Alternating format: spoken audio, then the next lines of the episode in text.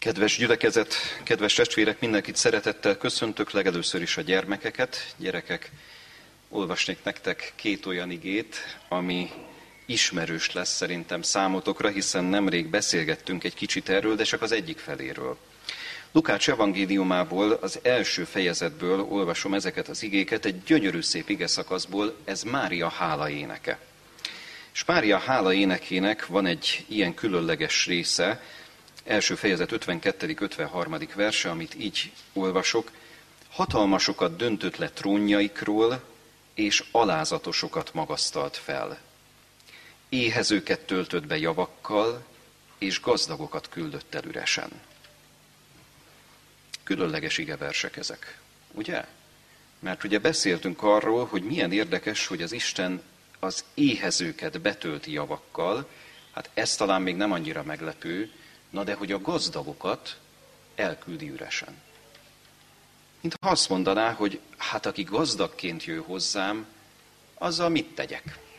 Mit adjak neki? Hát ő azt hiszi magáról, hogy mindene van, mindene megvan. Akkor most akkor mi, mi az a plusz, amit én tudok neki adni? Valószínűleg semmi. És mennyire érdekes ez is, amit az 52. versben olvastunk, azt mondja, hogy hatalmasokat döntött le trónjaikról, és alázatosokat magasztalt fel. Hát nem különleges, azt mondja, hogy hatalmasokat a trónjaikról ledöntötte. Na most, ha valaki trónon ül, uralkodó, király vagy császár, hát az aztán már igazán valaki, nem? Tehát egy állam első számú vezetője. Azt mondja, hogy ha szükséges, akkor az Isten meg tudja tenni. Dönt királyokat, és tesz királyokat. Még ilyet is olvashatunk az Ószövetségben. Isten tehát néha azt lehet mondani, hogy olyan váratlanul cselekszik. Az ember számára váratlanul. Nem? Tehát, hogy talán másra gondolnánk, másra számítanánk, de mégis meglepetést okoz az embernek. Gyerekek, egyetlen gondolat még, hogy miről is híres ez a hálaének, vagy egyáltalán ugye mi is ez a bizonyos Mária hálaéneke. Mert ez nem más, mint Jézus édesanyjának a hála éneke, amikor hírül veszi, hogy meg fog születni a megváltó. És mennyire érdekes az, amikor Mária ezt a hála éneket elmondja, akkor ezt beleszövi, így olvassuk a, a 48. versben, hogy mert reá tekintett az ő szolgáló leányának alacsony sorsára, egyszerű származására. Egy kicsit javítva olvastam a szöveget rátekintett Mária egyszerű sorsára, alacsony sorsára, egyszerű származására, ez azt jelenti, hogy bizony Mária sem volt egy ilyen nagyon előkelő valaki. Előkelő családból, gazdag családból való, akire úgy föltekintettek, tekintélyes lett volna. Szó nincs erről. Tessék, megint csak itt van egy kis meglepetés. Maga a megváltó, maga a megváltó olyan családból származik, aki szinte azt lehet mondani, hogy egy volt közülünk. Na pont ezért lehet közel hozzánk Jézus Krisztus. Pont ezért jelenthet nekünk nagyon sokat, hogy igen, Jézus Krisztus olyan volt, mint mi, teljességgel emberré lett. Miközben persze nem szabad elfelejtkeznünk arról sem, hogy Isten fiáról beszélünk. És ezek a meglepetések azok, amelyek úgy elgondolkodtatják az embert, hogy tényleg kicsoda is az Isten, mi mindent köszönhetünk neki. Mert hát igen, néha meglepetést okoz az ember számára, kétségtelen. De pont ezek a meglepetések azok, amelyek közelebb visznek bennünket ő hozzá, azt mondja, hatalmasokat ledöntött trónjaikról, alázatosokat magasztalt föl. Éhezőket töltött be javakkal, és gazdagokat küldött el üresen. Gyerekek, én azt kívánom nektek, hogy mi is legyünk éhezők, amikor éhesek vagyunk, és ez ugye rendszeresen előfordul, akkor jusson ez eszünkbe, hogy az Isten pont arra vár, hogy mi lelkileg is legyünk éhesek. Lelkileg is legyünk éhesek, és akkor be tud tölteni bennünket javakkal. Hiszen ez az, amit ő szeretne megtenni mindannyiunk életében.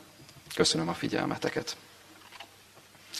És kedves gyülekezet, egy olyan témával folytatnánk most, ami meggyőződésem, hogy mindannyiunk számára aktuális téma nem feltétlen most, ebben a pillanatban, hanem inkább azt mondanám, hogy mindannyiunk számára talán aktuális téma volt, meggyőződésem szerint életünk egy időszakában. Ez a téma pedig nem más, mint az, hogy tulajdonképpen mi szükség van a keresztény életben a gyülekezetre. Szükség van-e egyáltalán a gyülekezetre? Meggyőződésem, hogy ezen a szakaszon, fejlődési szakaszon, fejlődési fázison, nevezzük talán így, mindannyian keresztül megyünk. Mert amikor megismerjük a Bibliát, amikor elénk tárul egyáltalán a Biblia szépsége, Isten lényének a szépsége, Jézus Krisztus személyének a nagyszerűsége, hát ez, ez annyira vonzó tud lenni mindenki számára. Tehát itt nem, nem akármiről beszélünk, nem egy hétköznapi dologról, hanem a mindenható Isten, hogy hogyan szólítja meg az embert, és ez tényleg csodálatos dolog. De aztán, amikor eljutunk ahhoz a pontig, hogy jó, a Biblia szép, meg egyetértünk vele, a jó Isten lénye is vonzó számunkra. Jézus Krisztus lénye még vonzóbb talán számunkra, és, és, és ragaszkodni tudunk hozzá, hogy mennyire jó, hogy, hogy ő bennünket megkeresett, eljött közénk, életét adta, és így tovább. Na de hogy ott van ez a mozzanat, hogy hát van gyülekezet is. Létezik gyülekezet is, ahol viszont látjuk azt, amit látunk, nem biztos, hogy az már olyan vonzó, mint a Jóisten lénye. Na most ezzel mit kezdjünk? Tehát magyarán szerintem mindannyiunkban fölmerült már az a kérdés, vagy éppen most is küzdünk vele, hogy nem lehetne azt az egész kereszténységet valahogy leválasztani a közösségi életről, gyülekezeti életről? Tehát nem lehetne egyénileg kereszténynek lenni? Ez jogos kérdés, nem? Tehát nem, nem lehet azt mondani, hogy ez, ez valahol nincs helye föltenni ezt a kérdést, vagy, vagy nincs létjogosultsága ennek a kérdésnek. Nagyon is van létjogosultsága. Mert hát ezernyi olyan igét tudnánk idézni a Bibliából, ami az egyes embert szólítja meg. Hogy ember mit cselekedj, hogy gondolkodj, sok-sok mindent tudnánk idézni ezzel kapcsolatban, az Isten személyesen bennünket szólít meg. Nézzük tehát a Biblia tanítását erről, hogy mit is mondhatunk erre a gondolatra, hogyan lehet föloldani ezeket a görcsöket, mert meggyőződésem, hogy, hogy ezek azért olyan dolgok, amelyek hát nem hogy hónapokra, inkább évekre úgy el tudják bizonytalanítani az embert, és évekig küzdködhetünk ezzel, hogy igen, a Biblia talán igen, az Isten szava talán igen, de a gyülekezet nem. Tehát, tehát azt inkább félretolnám, és, és nem ápolnék közösséget a gyülekezettel. Mit is mondhatunk erre? Öt pontból fogom felsorolni mindazt, ami az igéből kiolvasható ebből. Persze aztán még sok mindent lehetne ezt hozzátenni. Következők azok, amelyek, amelyek elém jöttek itt a készülés kapcsán. János evangélium a tizedik fejezetére, fejezetére utalnék legelőször is. Kérném, hogy keressük is ki ezt az ige szakaszt, mert több mindent szeretnék belőle idézni. János evangélium a tizedik fejezetéből az első öt verset olvasom. Ez a példabeszéd maga, ami ott elhangzik, és aztán pedig részletezi ez a fejezet ennek a példabeszédnek a magyarázatát. Tehát János evangélium a tizedik fejezete, első öt verse, ez a jó pásztorról és az ő juhairól szóló példabeszéd. Bizony, bizony mondom néktek, aki nem az ajtón megy be a juhok aklába, hanem máshonnét hág be, tolvaj az és rabló. Aki pedig az ajtón megy be, a juhok pásztora az. Ennek az ajtón álló ajtót nyit, és a juhok hallgatnak annak szavára, és a maga juhait nevükön szólítja, és kivezeti őket. És amikor kiereszti az ő juhait, előttük megy, és a juhok követik őt, mert ismerik az ő hangját. Idegent pedig nem követnek, hanem elfutnak attól, mert nem ismerik az idegenek hangját. Ez tehát ez a bizonyos példabeszéd, vagy példázat, ugye így is úgy is lehet mondani, talán a példabeszéd egy picit pontosabb műfaj megjelölés, de persze példázatnak is lehet nevezni. Lényeg az, hogy ez a jó pásztorról és az ő juhairól szól, hát azt hiszem, hogy mindannyiunk számára egyértelmű, kevés ennél egyértelmű példázat van, ki a jó pásztor, kik a juhok, napnál világosabb ugye ezt. Ha netán egy picit bizonytalankodnánk, akkor maga Jézus Krisztus azonosítja be. Itt a magyarázatban, ha tovább olvassuk, akkor egyértelművé teszi a 11. versben is, meg a 14. versben is, azt mondja, én vagyok a jó pásztor, a jó pásztor életét adja a juhokért. 14. vers, én vagyok a jó pásztor, és ismerem az enyéimet, és engem is ismernek az enyéim. Tehát teljesen egyértelmű, hogy a jó pásztor maga Jézus Krisztus, ő megy elől, ugye egy nyáj képét tárja elénk, Előmegy a jó pásztor, a juhok pedig követik. Tehát ennyi mindössze, amiről a példázat szól, de nagyon fontos, hogy itt nagyon mély tanításokkal is találkozhatunk, mert mennyire érdekes, hogy a negyedik versben például ezt olvashatjuk, és amikor kiereszti az ő juhait, előttük megy, és a juhok követik őt, mert ismerik az ő hangját. Tehát magyarán miért követik a juhok a jó pásztort? Nem azért, mert megszokták, azért, mert, mert végül is jobb dolguk nincs. Nem. Azt mondja, hogy amikor kiereszti a juhait, előttük megy, és a juhok követik őt, mert ismerik az ő hangját. Tehát Jézus Krisztus hangja egyszerűen vonzó számukra, és mint egy teljesen természetes számukra, és figyeljünk itt a, a nyelvtani érdekességekre is, hogy ők követik.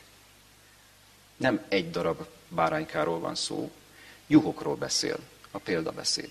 Tehát mennyire érdekes, hogy ugye itt sem az egyéni kereszténységet tárja elénk, hanem egy teljesen természetes képet használ. Azt mondja, hogy ők mindannyian követnek engem, a vezető tehát maga Jézus Krisztus. Egyébként ez nagyon fontos dolog, mert ugye napnál világosabb, hogy egyetlen vezető lehet, és az maga Jézus Krisztus kell, hogy legyen a közösségben vagy az egyházban.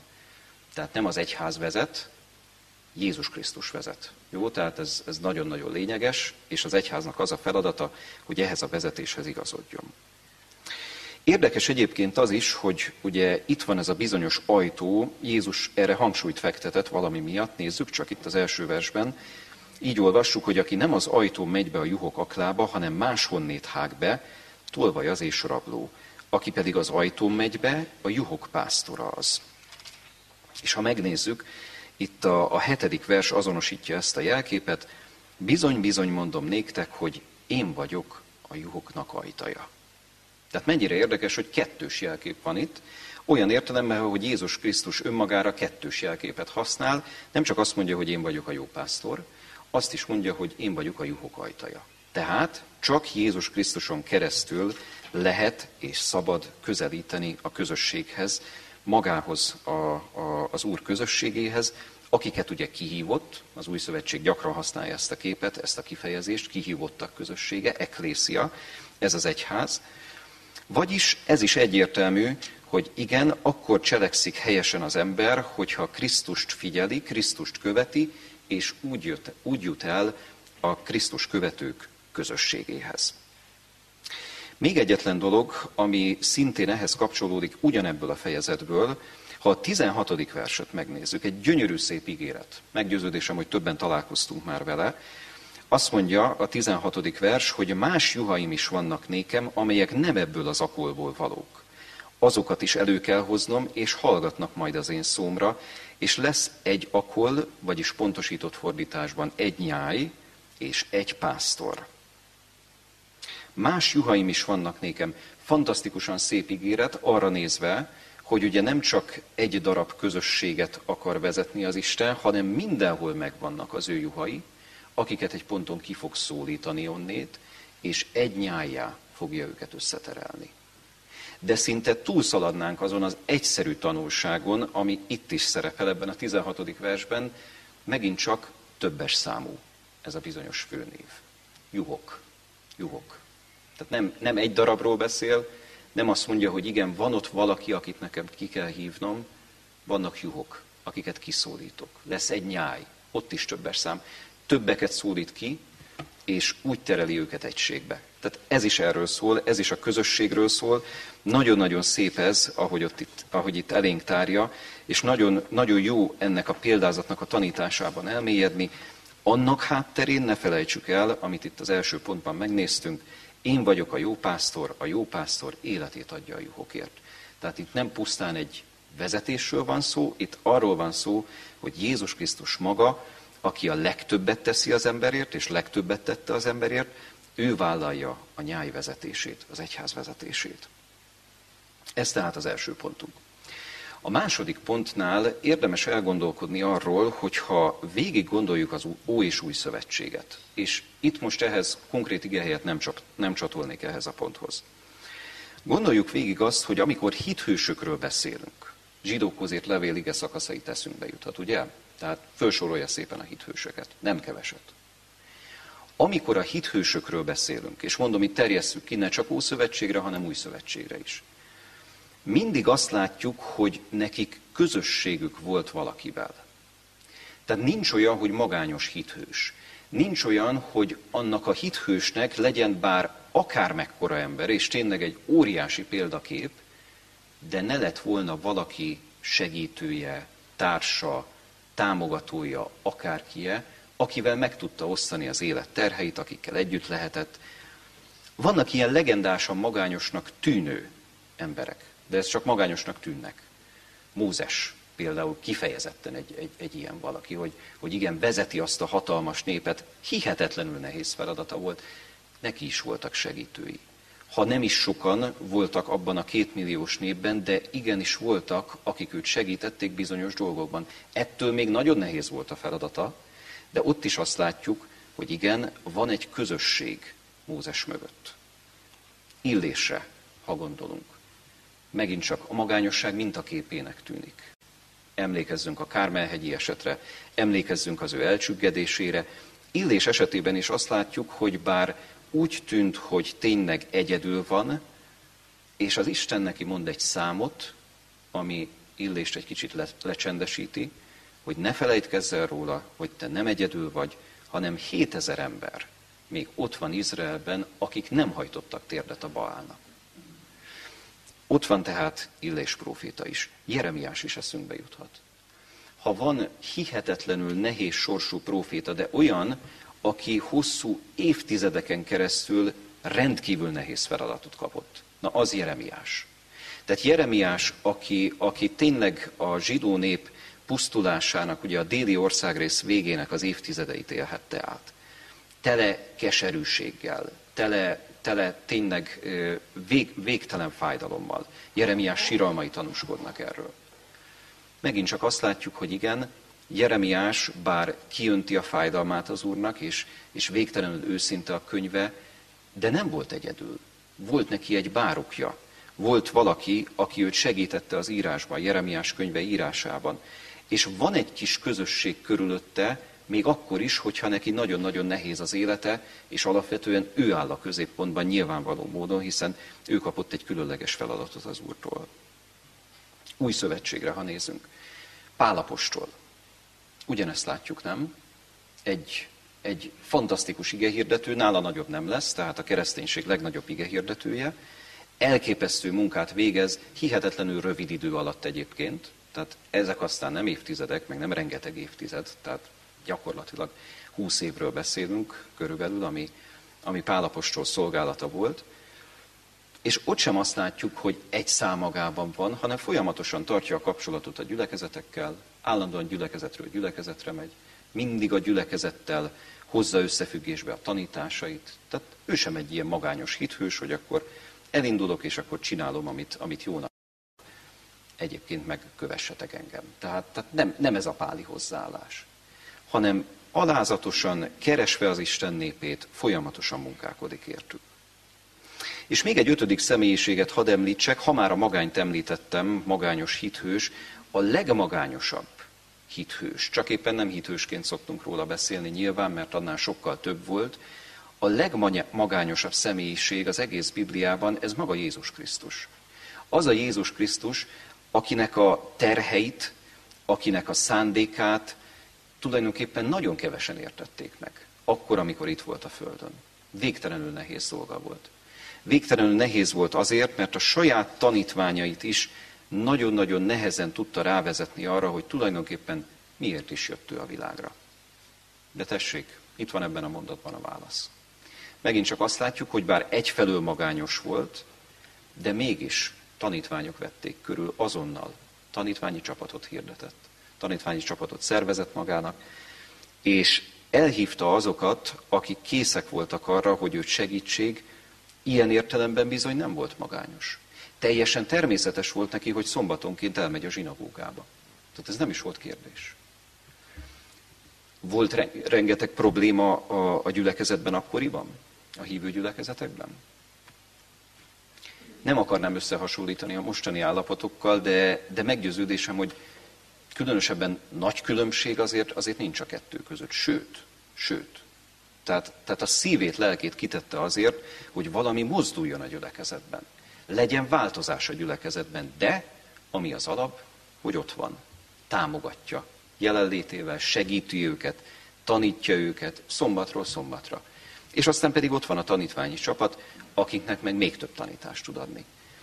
Hát, hogy milyen eredménnyel tette ezt, az egy másik kérdés, de minden esetre a szándék az ott van, a kitartás az ott van részéről. Szóval ezt is érdemes végig gondolni a hithősök szempontjából a Bibliát, hogy igen, ők is a közösséget keresték, ők is közösségben voltak, ki kisebb, ki nagyobb közösségben, de ilyen értelemben nincs különbség köztük. Harmadik dolog. Keressünk ki egy olyan ige szakaszt, ahol Pálapostól beszél a gyülekezet kérdéséről, egy egész fejezeten keresztül, Korintusi első levél 12. fejezetét kérem, hogy keressük meg. Tehát Korintusi első levél 12. fejezete, és itt a negyedik versről fogom felolvasni a hetedik versig tartó szakaszt, de rögtön jelezném, hogy ezt pontosított fordításban fogom felolvasni. Jó, tehát amit itt Károinál látunk, Károlyi Gáspárnál látunk, ő egyfajta értelmezését adja ezeknek az igéknek, de valójában van egy mélyebb értelmezése, és abszolút szótár szerinti értelmezése. Ezt nagyon fontos, hogy lássuk, mert ez tulajdonképpen az egyik legfőbb mondani valója a mostani ige hirdetésnek. Tehát Korintosi első levél 12. fejezete, és itt a negyedik versről olvasom az igét. A kegyelmi ajándékok pedig szétosztattak, de ugyanaz a lélek. A szolgálatok is szétosztattak, de ugyanaz az Úr, és szétosztattak a cselekedetek is, de ugyanaz az Isten, aki cselekszi mindezt mindenkiben.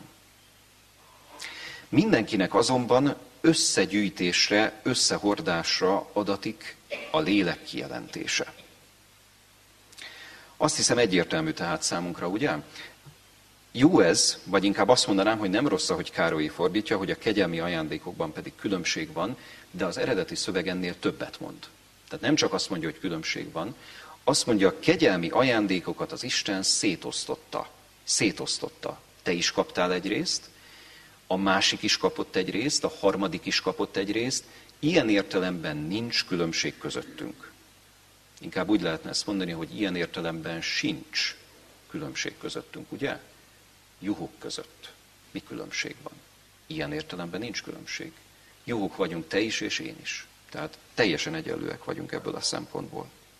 Szétosztattak. Azt mondja, tehát kifejezetten ez az ige szerepel, kevés fordítás adja ezt vissza, de találkozhatunk ilyen biblia fordítással, amelyik ezt visszaadja. Azt mondja, a kegyelmi ajándékok is, a szolgálatok is szétosztattak, a cselekedetek is szétosztattak, de arról meg ne felejtkezzünk el, hogy ugyanaz az Isten, aki cselekszi mindezt mindenkiben. Na most, ha itt megállnánk, ennél az ige szakasznál, akkor azt is mondhatnánk, hogy jó, de ez még a közösség érzését, gondolatát nem erősíti. Nem? Tehát örüljek annak, hogy van valami kegyelmi ajándékom. Örülj annak, hogy van valami szolgálatot, cselekedeted, ami, amivel te rendelkezel. Hát az ember azt is mondhatná, hogy remek, köszönöm szépen, és akkor elballagok, és, és örülök ennek az ajándéknak, majd valahogy igyekszem felhasználni. De ezért nagyon fontos, hogy itt nincs vége ennek a gondolatmenetnek. A hetedik versben ezt így olvastuk, hogy mindenkinek azonban összegyűjtésre, összehordásra adatik a lélek kijelentése. Ez a haszon sem rossz kifejezés, de mélyebb ez, hogyha azt mondjuk, hogy összegyűjtésre, összehordásra, mert hogy így válik teljessé a kép. Tehát itt, itt gyakorlatilag egy logikai képet tár elénk a, a Szentírás, itt Pálapostolon keresztül, azt mondja, hogy te kaptál valamit, mindannyian kaptunk valamit, legalább egy ajándékot, de inkább többet. Mit csinálj ezzel az ajándékkal? Mint ha azt mondanám, hogy fogd meg, és tedd be a közösbe. Tehát nem az, hogy elmegyünk, és örülünk annak, hogy jaj, de jó, van nekünk egy ajándékunk. Egyébként ez nagyon fontos dolog, mert meggyőződésem, hogy sokan ezt igazán nem, nem mérik fel, hogy, hogy ő, ők mik, milyen dolgoknak a birtokosai. Tehát egy csomó mindent kaptunk ajándékba. Ez olyan, amit, amit az Isten tehetségként adott. Ezt mi föl tudnánk használni valamire. Tehát első dolog, hogy felismerjük, hogy mit is adott, Na de a második dolog, tehát elválaszthatatlan tőle, add be a közösbe. Bocsásd a gyülekezet javára. Tehát nagyon érdekes, hogy Pálapostól itt abszolút a közösségről beszél, de egyébként az egész ige szakasz a közösségről beszél, és arról beszél a korintusi első levél 12. fejezete, hogy maga az egyház, maga a gyülekezet hogyan épül föl. Na most, ugye, hogyha az ember ezt a képet egy, egy kicsit próbálja megérteni, azt, azt mondjuk, hogy add be a közösbe, mindenkinek összegyűjtésre adatik a lélek kijelentése. Ez azt jelenti, hogy ha valaki nincs köztünk, elmegy közülünk, az onnantól kezdve hiányzik. Tehát sérül az egész. Sérül az egész. Nyugodtan mondhatjuk azt, hogy nélküled kevesebbek lennénk.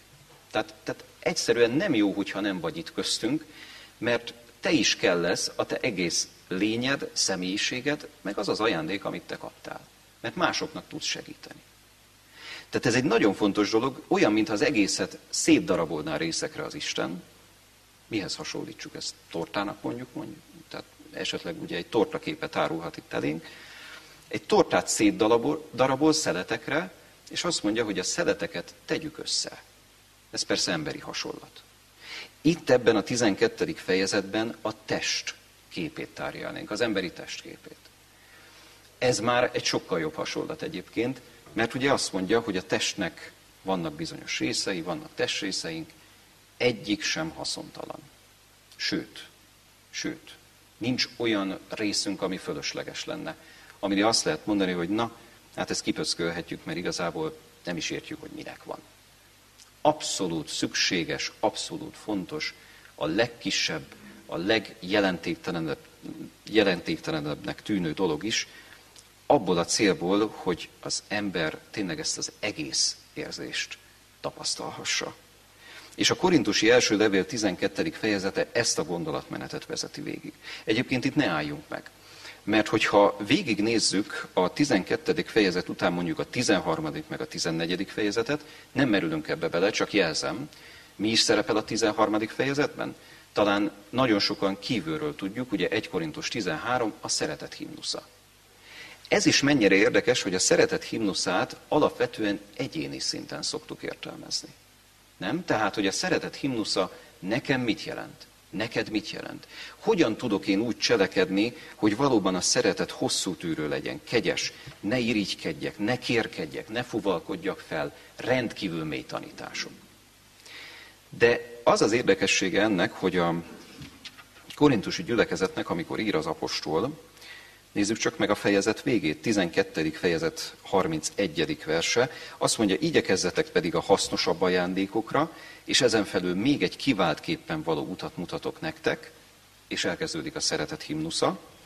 14. fejezetet, ha megnézzük, ugye a 13. után, azt mondja, kövessétek a szeretetet, kívánjátok a lelki ajándékokat.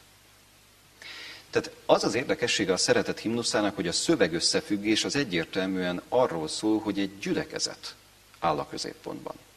Tehát nem az egyes hívőt szólítja meg. Nem azt mondja, hogy ember, te legyél szeretetteljes, ezt az Istentől tudod megtanulni, és e szerint építsd fel magát, ezt, a, ezt az egész dolgot benned, és így cselekedjél. Persze van egy ilyen szintje is a szeretet himnuszának, de még mennyire? De még mennyire? Tehát óriási tanítás nekünk. Na de mondom, ezt a szendvicset nézzük meg. Tehát közösségről beszél 12. fejezetben, közösségről beszél a 14. fejezetben, miért ne beszélhetne a közösségről a 13. fejezetben is, csak éppen az ember ezt nem veszi észre. Mennyire érdekes lenne a szeretet himnuszát úgy átvenni, úgy átgondolni, hogy a közösség fényében.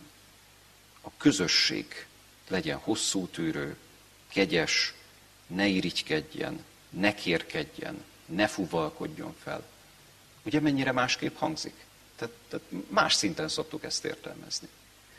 Pál apostol meg itt rámutat, hogy tessék ezt a közösség szintjén értelmezni. Szóval nagyon-nagyon fontos, hogy itt is a korintusi első levél 12. fejezetétől kezdve itt is a közösséget állítja középpontba. Tulajdonképpen úgy is megfogalmazhatjuk ezt, hogy Isten mindig közösségben gondolkodik. Tehát nagyon fontos, hogy egyénileg bennünket vezessen, mindannyiunkat megszólít, kétségtelen. De az igazi cél az, hogy közösség formálódjon, gyülekezet formálódjon. Tehát anélkül egyszerűen nem megy, nem működik. Folyamatosan erről beszél az apostol. Negyedik pont.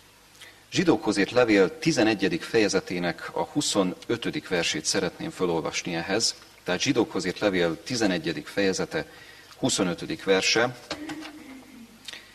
Azt a gondolatot fűzném itt a, a, az igevers elé, hogy meggyőződésem, hogy sokan ismerjük ezt a gondolatot, hogyha a bűnről beszélünk, a bűnről gondolkodunk, hogy tulajdonképpen milyen is a bűn, hogyan jellemzi a bűnt az ige. És akkor könnyen lehet, hogy hamar eszünkbe jutna ez a zsidók 11.25, mert ugye itt találkozhatunk azzal a kifejezéssel, hogy a bűnnek ideig, óráig való gyönyörűsége van. Ideig, óráig való gyönyörűsége van. Magyarán tehát teljesen nyilvánvaló, hogy ha valaki bűnt követel, az egy ideig édes gyümölcsnek tűnik, vonzónak tűnik. De aztán utána bizony jön a keserűség, és rádöbbenhet arra, hogy hoppá, ez bizony hiba volt, ez bizony bűn volt.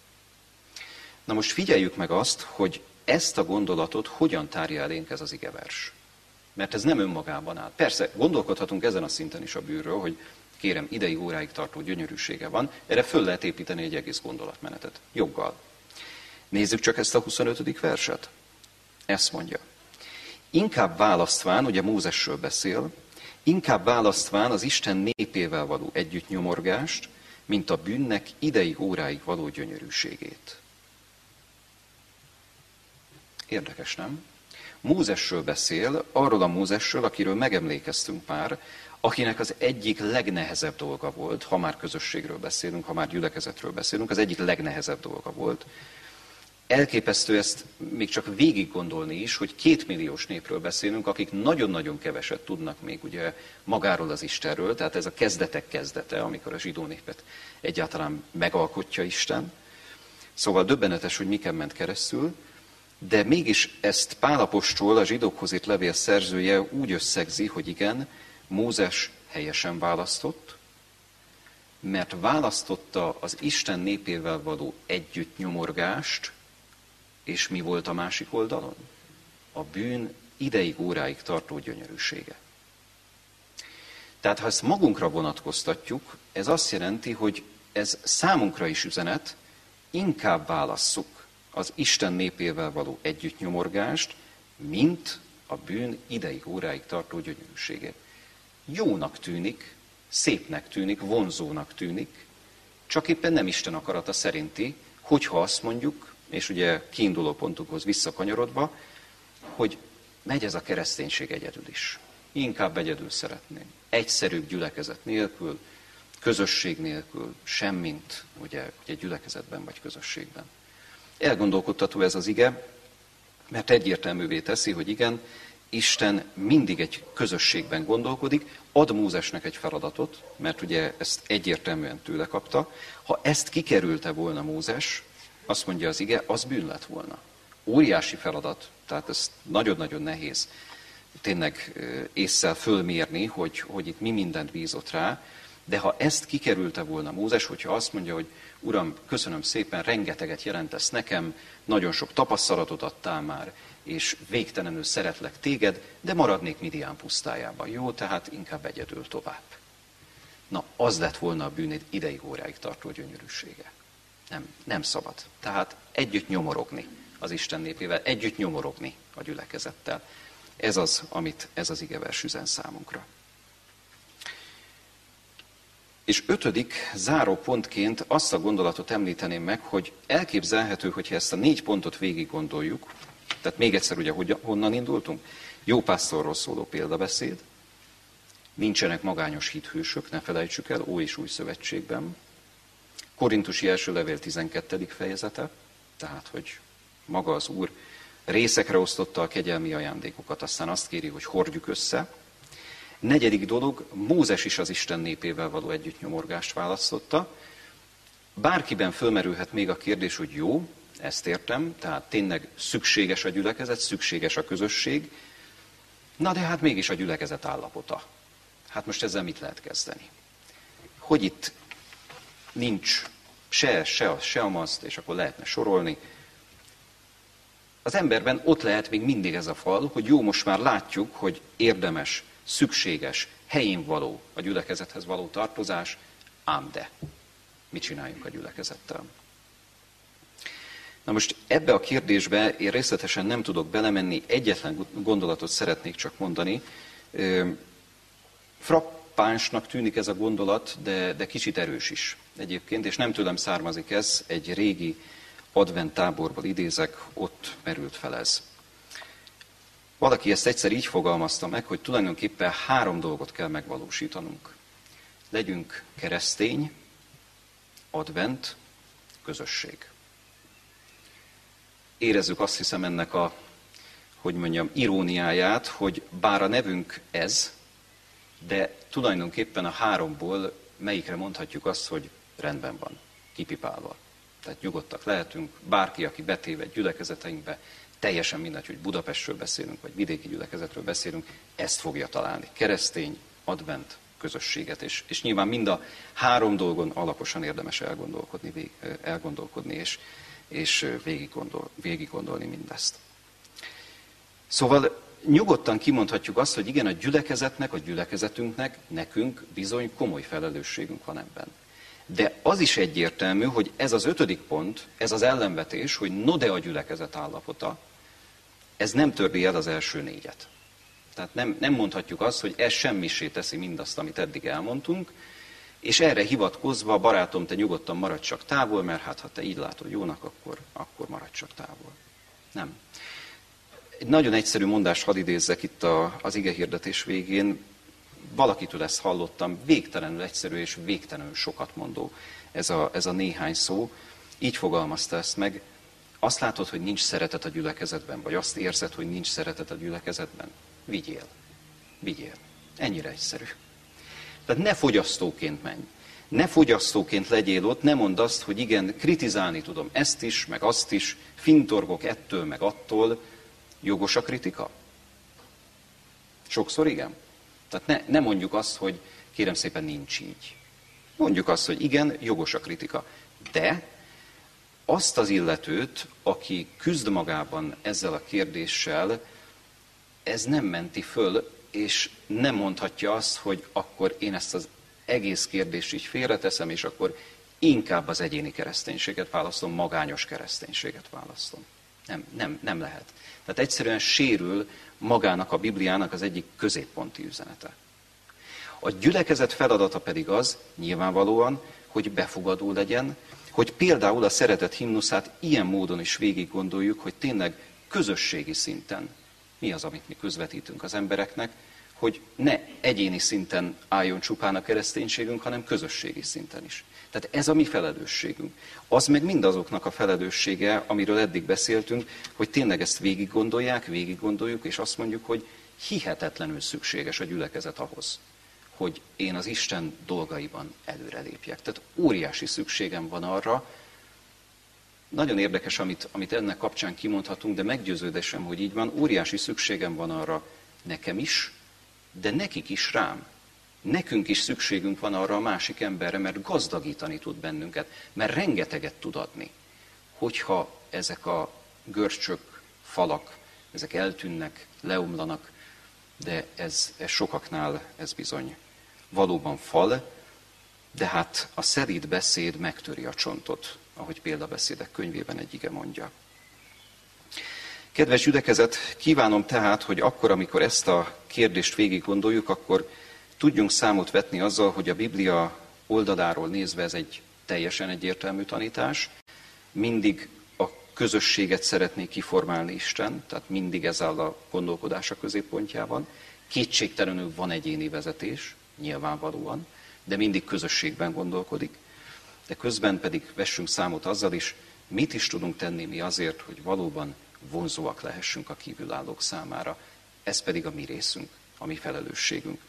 Nagyon-nagyon nagy szükségünk van arra, hogy a Jóisten tudjon bennünket vezetni ebben a kérdésben is. Adja az Úr, hogy így legyen. Amen. Szerető édesatyánk, hálás szívvel köszönjük gondviselésedet, hogy elénk tárod az igéből mindazt, amire szükségünk van, amivel meg akarod szólítani a mi szívünket, értelmünket. Istenünk segíts, hogy világosan lássuk a közösség feladatát. Segíts, hogy világosan lássuk, hogy mi az, amit Te elénk társz a gyülekezettel, az egyházzal kapcsolatban, hogy miért is hívtál Te ki bennünket a világból. Istenünk, köszönjük ezt a hívást, köszönjük azt a megkeresést, amivel Te vagy irántunk, és köszönjük, hogy a megkeresés folyamatos, folyamatosan késztetsz bennünket arra, hogy veled járjunk, feltekintsünk és jó döntéseket hozzunk. De kérünk Istenünk, segíts végig gondolni az életünket abból a szempontból is, hogy bár egyénileg Te vezetsz bennünket, de közösségileg hogyan, miként szeretnél formálni bennünket. Hogyan szeretnéd azt, hogy a Te akaratod minél inkább ott lehessen a mi életünkben, de nem csak a gondolatainkban, hanem a gyakorlati életünkben, közösségi életünkben is. Kérünk segíts valóban készségesnek, alázatosnak lenni a Te beszéded iránt. És hálásak vagyunk azért, hogy Te elénk helyezed, hogy micsoda kincs az, hogy valóban juhok lehetünk, a Te juhaid, megváltunk juhai. Istenünk, kérünk segíts mindig rád tekinteni és Téged követni, nem csak egyéni, hanem közösségi szinten is. Légy velünk, Urunk, viselj gondot rólunk, és viselj gondot mindazokra, akik ezekkel a kérdésekkel küzdködnek, vívódnak. Segíts, hogy Te valóban meg tud őket érinteni, és bölcs döntésre, döntésekre tud vezetni őket. Jézus Krisztus nevében kérjük ezt. Amen.